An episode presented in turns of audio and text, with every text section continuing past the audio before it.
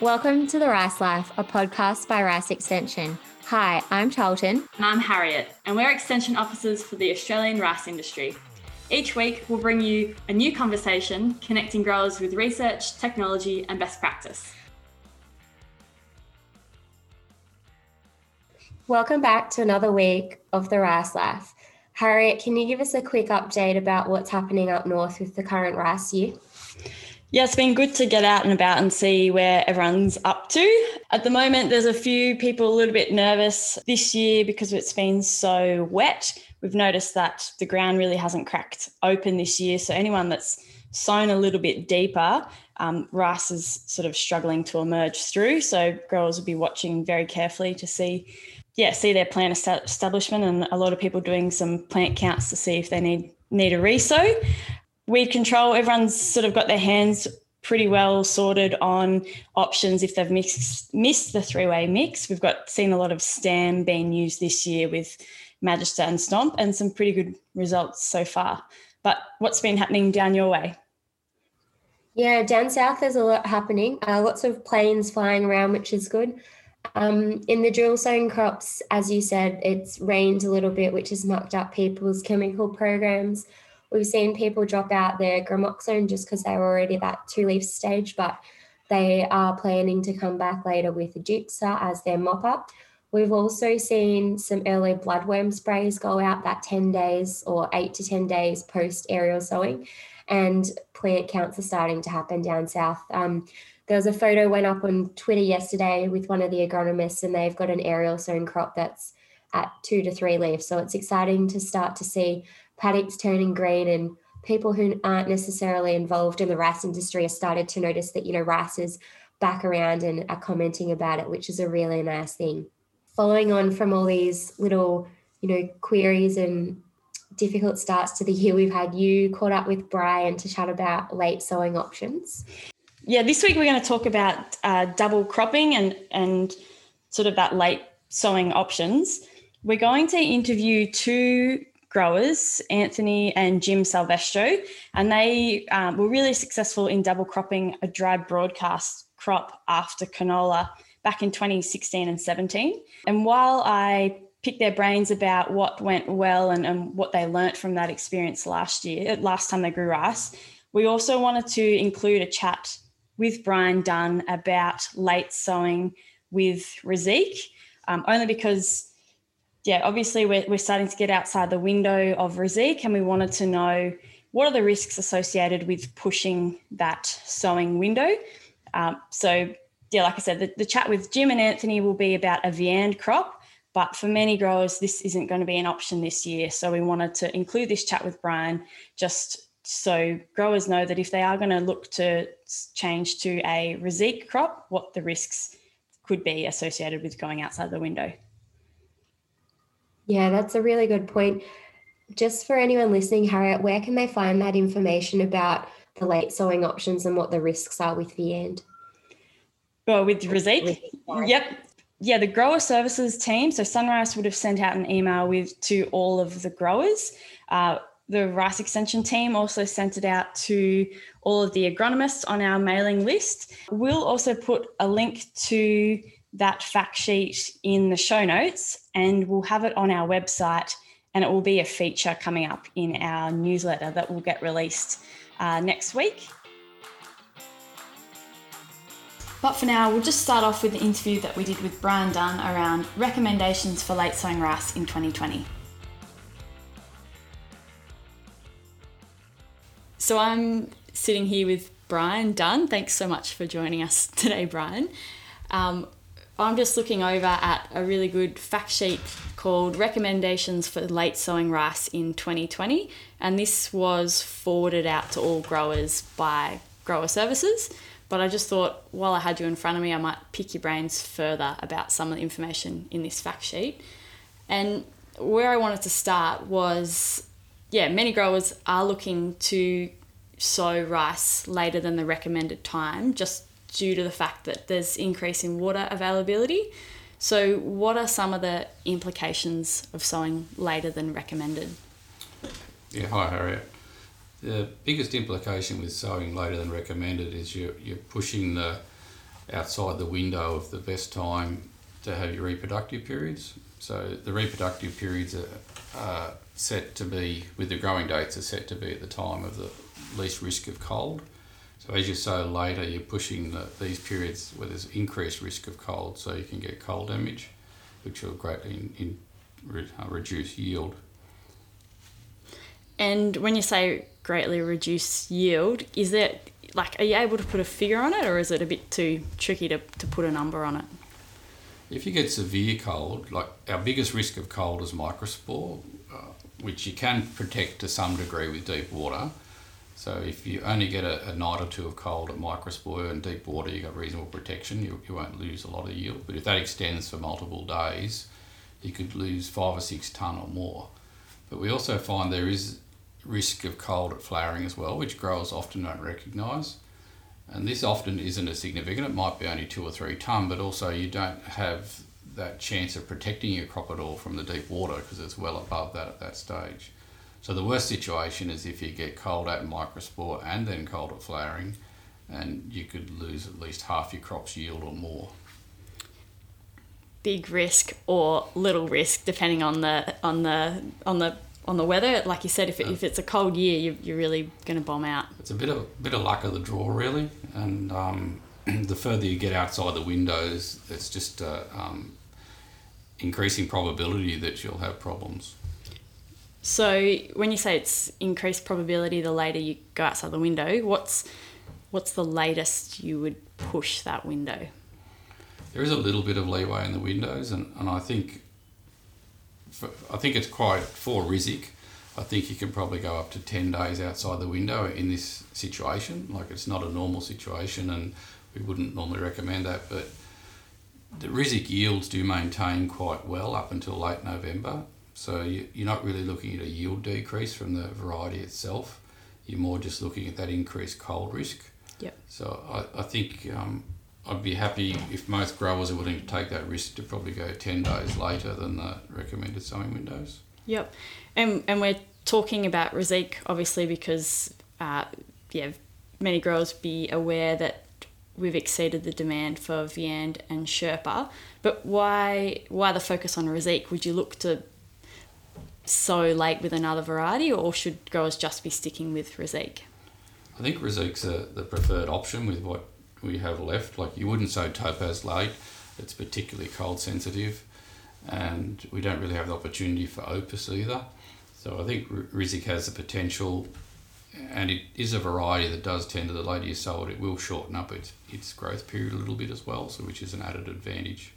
Yep. Okay, and if growers do so late what are some of the management practices that they can do to make sure that they're not holding up the crop any further, the crop's maturity any further? Probably the, the best thing, the later you go, the shorter you want the growth period. So aerial sowing is preferred option because it's a week or more earlier than drill sowing. If you do drill sow, you really want to go to permanent water fairly early, like after the once you get established, so probably after the second flush you don't want to delay it too much, and you and you really don't want to do delay permanent water because that's going to just add further delay. So you want to stay away from that. You also don't want to apply excessive nitrogen because the more nitrogen you apply, the later you will push the crop. It extends the growth period of the crop. And also, there's a cold nitrogen interaction. So, the more nitrogen you apply, the more risk you have with cold damage. So you want to apply enough nitrogen to get a good yield, but you don't want to be going all out and yeah, applying excessive. Pushing it, pushing that risk to ask. Yeah. That's right. So I guess if, if growers, I can imagine that they might be in a bit of a hurry if they're um, trying to turn their winter cereals around and, and get back in with a rice crop. If they don't have the timing quite right in terms of having, say, like optimum conditions to spread nitrogen, like a, a dry soil, what should they look to do or not do? I guess. What are some tips there? Yeah, that's right. Nitrogen's really important. If you're waiting for your field to um, apply your nitrogen, which is delaying your sowing of your crop, that can be a problem. So if you sow your crop and you haven't applied any nitrogen, you, you um, the two things you don't want to do is you don't want to put fertilizer under wet soil, and you don't want to put urea into fields that have just filled up with water and don't have any active plants growing in them or small plants because your losses in both those situations are really high. So your opportunities are if you have sown and you haven't got your nitrogen on, is to have split applications throughout the season. So wait until like 30 or 40 days when the plant's established and then apply some nitrogen then. Another two or three weeks later, as you're getting to tillering, apply more nitrogen. So have a couple of split applications so the crop can use that without significant losses. Yep. And then at PI, um, test it and go from there.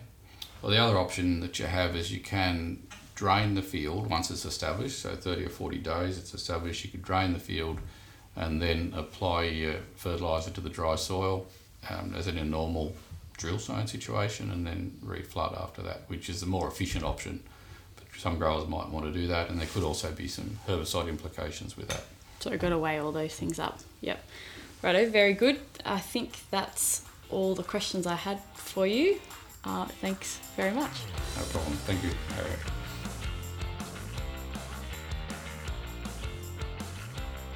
If you've got any questions after listening to this section with Brian Dunn, you can get in touch with either the Rice Extension team or Brian Dunn himself.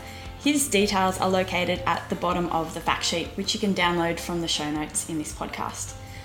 But for now, listen in to the interview with Jim and Anthony Salvestro with their experience with double cropping with Viand.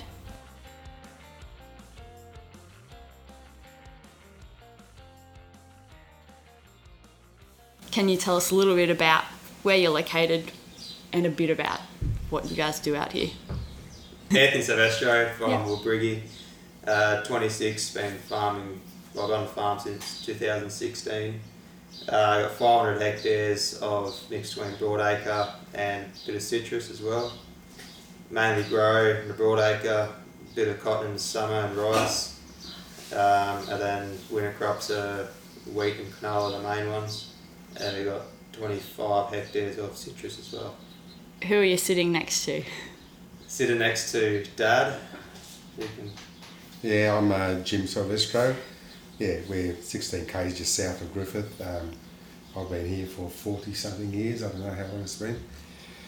Um, yeah, I'm getting ready for retirement, but I just don't, don't really want to do it yet.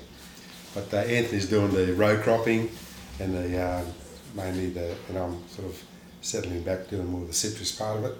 Yeah, nice. And, uh, we seem to be going getting on quite well. Yeah, he's pretty clued on, especially with the latest things on uh, all the, the computer stuff on the, on the machinery and all that. I don't know any about that, but yeah, we seem to complement each other. A good fit, yeah. Yeah. It's nice. That, it was interesting about your citrus as well. How does that tie in with your sort of Well, broadacre stuff? yeah, well, it works in really well because they they come in at different times of when the main, work in the year is, and lately citrus have been absolutely ridiculous. The prices ridiculously high. Good, yeah. if I I told you I think everyone would be going out planting citrus, but uh, yeah, um, It's good to divers- good diversify anyway. yeah, Diversity it's, it's un- unbelievable. Yeah, it's been really great lately. Yeah, Help yeah. with the Yep. drought anyway. and this year I had my biggest crop with my um, highest prices ever, so it was a good year. Oh, that's very good news. Yeah.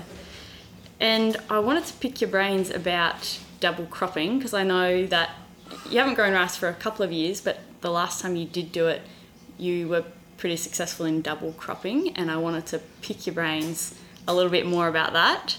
So, last time you did it was back in 2016 17, and you grew Viand, or it was called YRM 70 back then, after canola.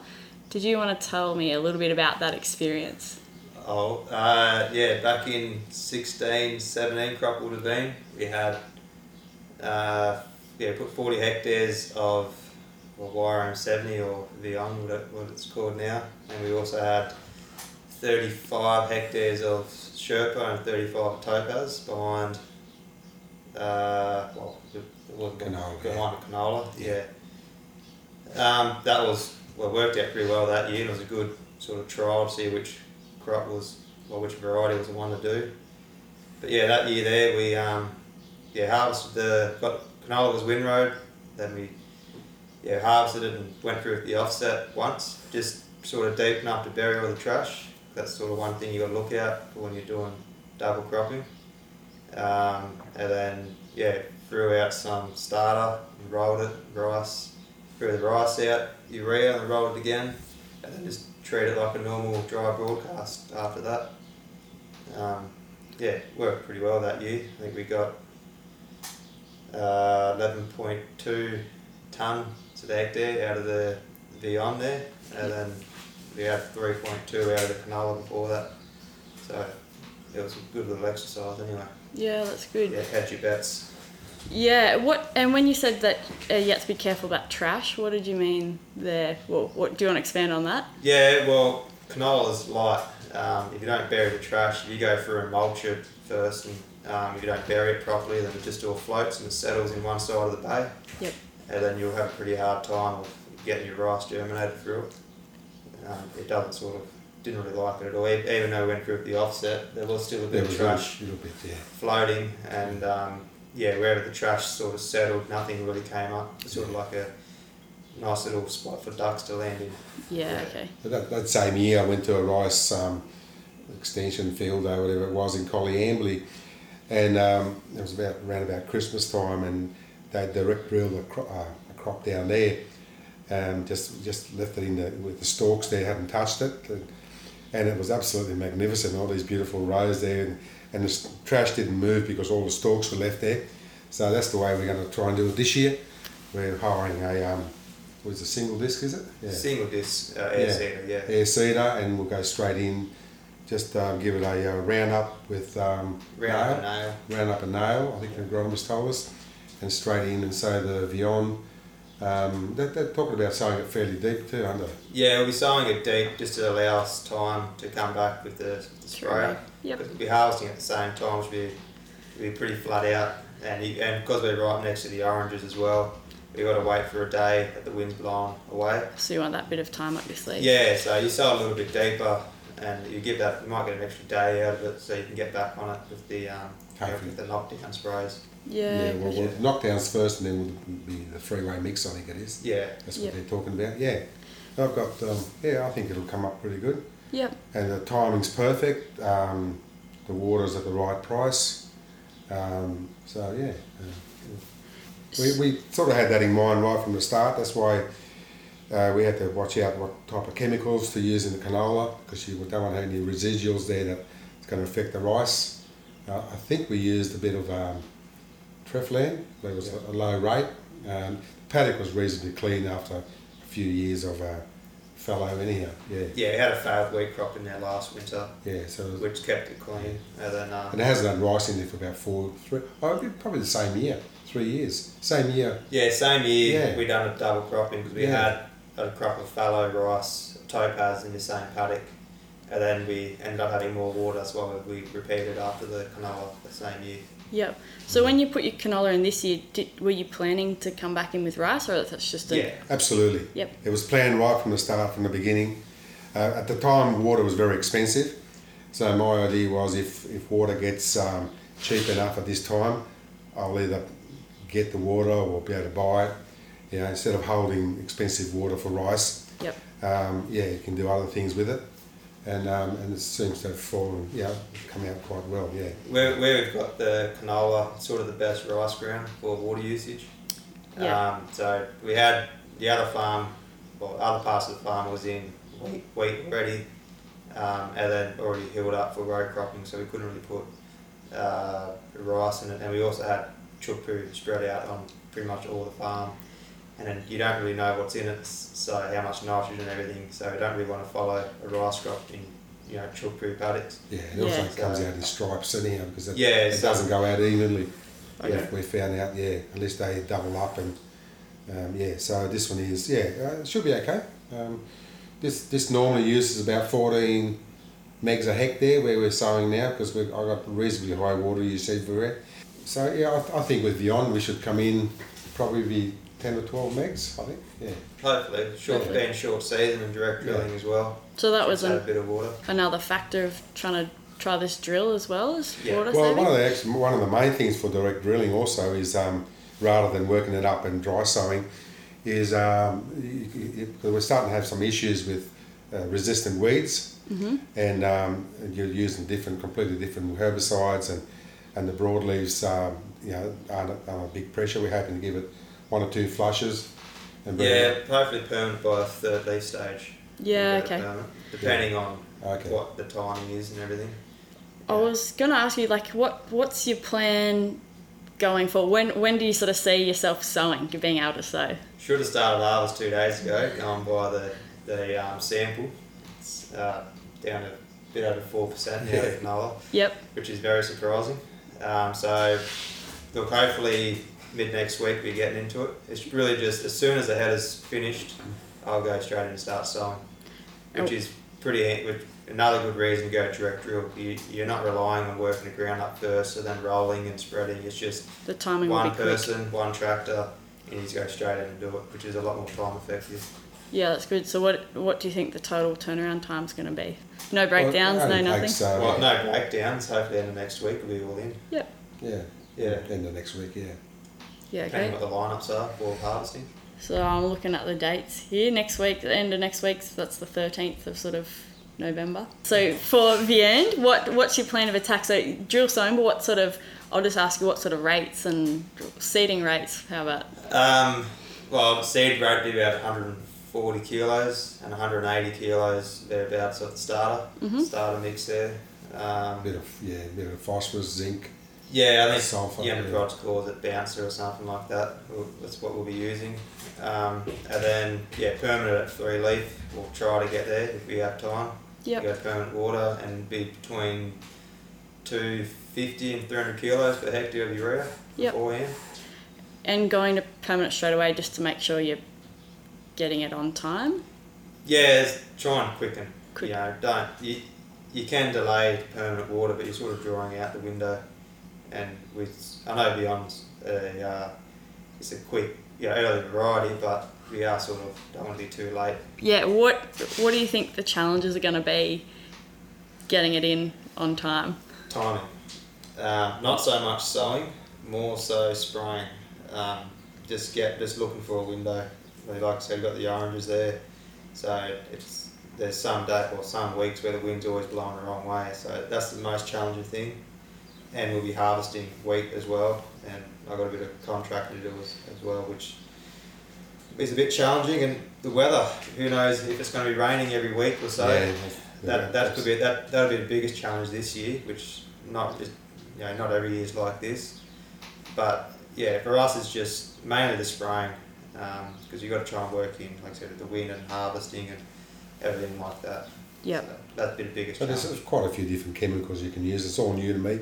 We've never done done it this way, but I've seen other people do it. And yeah, so if you miss out on that first three-way mix, there's other there's other things you can do. Any other options? Yeah, Yeah. Is there anything that you learnt from your experience double cropping previously that you will or won't do this season? Well, the one thing is the uh, don't put chook shit. Yeah, Chook, yeah. Chumpoo you should say. So, Chook poo, yeah. so what happened there? Um, well, we when we when we grew it in 2016, it was falling over in stripes, and we were pulling our hair out, trying to work out what it, what it was. Um, we thought maybe it was the windrows, you know, where you know, Offset discs. maybe yeah the offset or the Mm. windrows was Mm. you know when you um, the windrows they always got a bit of set, bit of canola germinating afterwards. So we thought maybe it was that a bit more you know green matter there, a bit more not uh, not you know, nutrients. Or the Yeah. tailings of the header. Tailings from the header we thought it could be, but Yeah. ended up what we think it is. We think it is, yeah. we think it is now. Might it be windrow from the chukbu? Yeah. Yeah. If it happens this year, we know it's a, the tailings of the header. Yeah, this year we don't have any chukbu in the paddock. It's never Yeah. had chukbu in it. So if it is, if it does lodge in stripes again, then we know it's either the tailing or the windrow. Yeah, um, which would do it. But we're changing our practice a little bit by direct drilling, so there's yeah, there's not as we don't really know what we're sort of Yeah, well, it'll be the, Against- tail, the tailings won't be the windrow because we're not touching it. yeah Yeah, yeah so it'll be the tailings, which could be interesting, but um, yeah, we're going to try and spread it, spread the um, the tailings as wide as we can. yeah We don't want to burn it because I think when you burn it, you can get tie up with the with the um, carbon with some chemicals. So um, yeah, we'll just we'll just yeah, it should be just behind the header. You can go and sow, basically. Yeah, right. A lot of, it's new to us direct drilling this year as well, so a lot of lot of winging it. But we've seen people do it successfully. So. And I did want to ask you about herbicide residuals. Is that a concern for you guys? I'd say not really because we were planning from the start to go rice. Yeah, okay. Um, so that's why we only went a light rate of um, of Treflan. It's because we knew that we were going to put rice in afterwards. Yeah. So we knew that it would have been broken down by now. Yeah. We're very sensitive with herbicide residuals because uh, we just started to grow a bit of cotton on the high water usage areas, and you got to think three years ahead for that Yeah. Yeah, cotton. And it's uh, really yeah when you growing cotton sort of. I'm not wouldn't say up our game for rice, but you, you learn a lot. It's such a fiddly picky crop, so you learn off that, which so you can bring some of what we learn on growing a cotton with residuals to you know to the rice. To the So rice. you, now we're, we're constantly thinking you know a year ahead. What are we going to put in? Yeah, whether it's a summer crop or wheat or rice, but summer crop or winter crop, and what chemicals we can and can't use. Yeah, okay. So it's not really a big concern at the moment. Yeah. No, that's good. It's not a concern because you've already thought about it. Yeah, pretty much. oh yeah, you definitely Yeah. think ahead. Yeah. Yeah. yeah. The sowing window, like you guys are going to be good because you got the end in, but is that ever in the back of your mind about sowing? Well, Making sure we um one thing I didn't mention too was at the start of the when we put canola in, we looked because we knew we were going to put rice in afterwards. We looked for a short season variety, so we went with um with a new seed variety called Diamond, which is fairly short season. We also sown it uh, about two three weeks earlier than what they recommend. Oh, about a week I think it was. Yeah, yeah. About- We sown it in Yeah, it was a, it was an in- early, yeah, in short season sown early. Short season sown Yeah. early, so we we do. You know, you're, you're, you're risking your flowering window as well, but you sort of got to take that into account with when you want to put your rice in. If it hadn't rained, the the, the, the, the, wheat, the rice would have been in now. Rice would have been in by now. Yeah. Yeah, well, that's what I was gonna ask. That's ask. the latest for about nearly a week because it's been windrow now for nearly two weeks. Yeah. Yep. So and that was yeah, that's all I wanted to ask was around that sowing window, how you sort of normally plan. But Yeah, we that- worked on that too, right? The variety and when we sowed it. Uh, yeah, so right, yeah, you just got to plan early. Well, you, it works better if you plan early, but you can even make up your mind on the spur of the moment right now. Well, we, we didn't back in 2016. We didn't plan on it until right at the end. Yep. Um, so we didn't put an early variety crop in then. Yeah, yeah. Um, You just saw the opportunity. We just seen the opportunity and said, bugger it, we'll do it. Because we'd done the same thing the year before. We put uh, 20 hectares of topaz in after canola the year before, Yeah. which worked out That's our pretty well. third go at it this year. Yeah. So if someone else, if they're listening to this and they're going to be double cropping, is there any like key things that you would tell them? To Well, look if they're going to do it this year, think back at the chemicals, um, or if it was canola, did you use, uh, yeah, one of those, um, yeah, any of those bad chemicals on there? Yeah, any, any sort of sort of What do you call it? That yeah, the any pre-emergent that's going to be pre-emergent that's going to affect the rice. That's one of the main things. Yep. Um, I mean, if you chook, put, threw chook put out, well, you just remind yourself that you, you might get a bit of striping, might be a bit of lodging. a bit, a bit of lodging, yeah, but that's, that's prepared okay unless you've got a crop there if it lodges. yeah, if you're going to go for, if you're not going to direct drill and you're going to, you know, work the ground up, make sure you bury your trash pretty well. Otherwise, you'll have issues um, with it floating and you know, germination, especially near the banks. It sort of settles up close to the bank. You might have, you know, like 10 metres along the whole So we didn't lose, mate. mate we might have lost one percent. Yeah, it wasn't much, we- but we, yeah. we went in we went in deep with the disc, you know, to make sure that we did bury it properly. Yep. Yeah. So And then, then squashed it down. yeah, we rolled it twice, we squashed it down nicely. Yeah, then everything goes, uh, when you've got the rice established, then you get bloodworms and you get uh, everything growing through there and slime. And the rice just grows through it beautifully and loves it because it's at the time of year when it's warm anyhow. It's Yeah. going to bounce. Yeah, and it bounces back and yeah, it does yield quite well with all after all that trash is broken down. Yeah. Okay. Yeah. Yeah. Any final things that you wanted to say? Good luck with it. Hope if you do do double cropping, hope it works out well. You know, these days with the farm, you, you can't sort of leave paddocks out. You know, in just well, in especially case. us with limited. We only like 500 hectares, not a big farm. It's a very small farm, so we love to push it to the absolute limit, and this is one way for us to push it to the limit. Um, you know, you can't, if you had a much bigger farm, you can afford to leave paddocks out just in case you've got the water. But uh, yeah, we just work at work, work max out of whatever you know, whatever we got.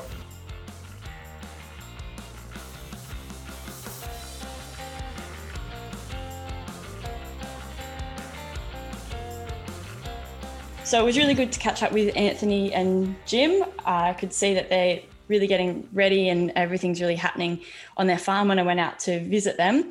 But what were your sort of take homes when you listen back to the interview that I did with them, Charlie? First of all, it was a great interview. I think there's some really key messages which they did emphasize, especially around being organized and planning. So they already knew that they wanted to put rice back in their rotation. They'd done their homework and worked out that there would be no chemical residual issues with having canola and their program. And then also they really organized and planned. So they had a plan of, you know, when they were going to harvest, how they're going to drill sow their crop, and that they're going to put that permanent water on at that three leaf stage. So reduces the risk of um, delaying maturity. So I think they were kind of the key things for me is just how much forward planning had gone into that thought around their cropping system this time. And I guess also be interested, well, I am really excited to see the difference between last time they dry broadcast and this time they're drill sowing. So it'd be good to see a comparison between the different um, sowing methods I think it'll be a crop that I'll keep a close eye on throughout the season, so we can have a bit of comparison at the end of the of the C21 season. So, uh, thanks for the summary. What's coming up in events for Rice Extension? Yeah, so Rice Extension's got a busy November, December. Uh, coming up in two or roughly 10 days' time, uh, Harriet, you've got the Women in Rice event, which is Wandering the Wetlands, which is sold out, which is really exciting. Um, we've got field walks, which are happening late November, early December, and those details will be going out in our newsletter. And also, you'll see those arrive in your inbox. And then we've got an agronomist update, which is happening at RAPL on the 23rd of November. So they'll also receive an email for that. And finally, just to cap off the year, we've got the Grow of the Year field day at Peter and Erin Drapers up in Leeton on the 10th of December, which I'm really looking forward to having growers come along to their farm and see why they were the worthy winners of the Grow of the Year awards. Yeah, we know it's a really busy time for everyone this time of the year. There's lots of plenty of activity, and uh, particularly even in the WhatsApp group, the Talking Rice C21 group. Uh, we just wanted to make it clear that really good that growers are sharing all their advice and what's happening on farm. But yeah, make sure you check off any sort of ideas with your agronomist just to make sure that what you're doing is is is the right thing for your paddock and your farm. Yeah, that grower to grower sharing of knowledge is really good, but we just can't emphasize enough that before you go and make a management decision, talk to your agronomist or your advisor or grower services because what's written in the WhatsApp group is just for general discussion. Yeah, that's a really good point. Thanks for joining us this week. We'll see you next time. Bye, guys.